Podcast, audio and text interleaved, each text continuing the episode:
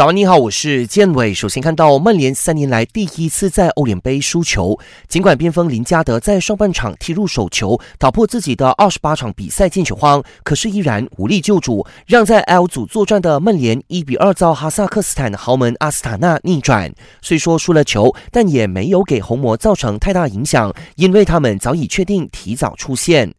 F 组的阿森纳同病相怜，一比二遭法兰福克反超，在最近的比赛中遭遇七场不胜，没能提前锁定小组出线。狼队三比三战平葡萄牙球队布拉加后，提前从 K 组出线。出线的还有西班牙人二比二追平匈牙利球队费伦茨瓦罗斯，保持欧战不败之身。在这一组生死战，罗马三比零力克土耳其球队伊斯坦布尔，因为净胜球优势排名第二，最后一轮必须赢球才能过关。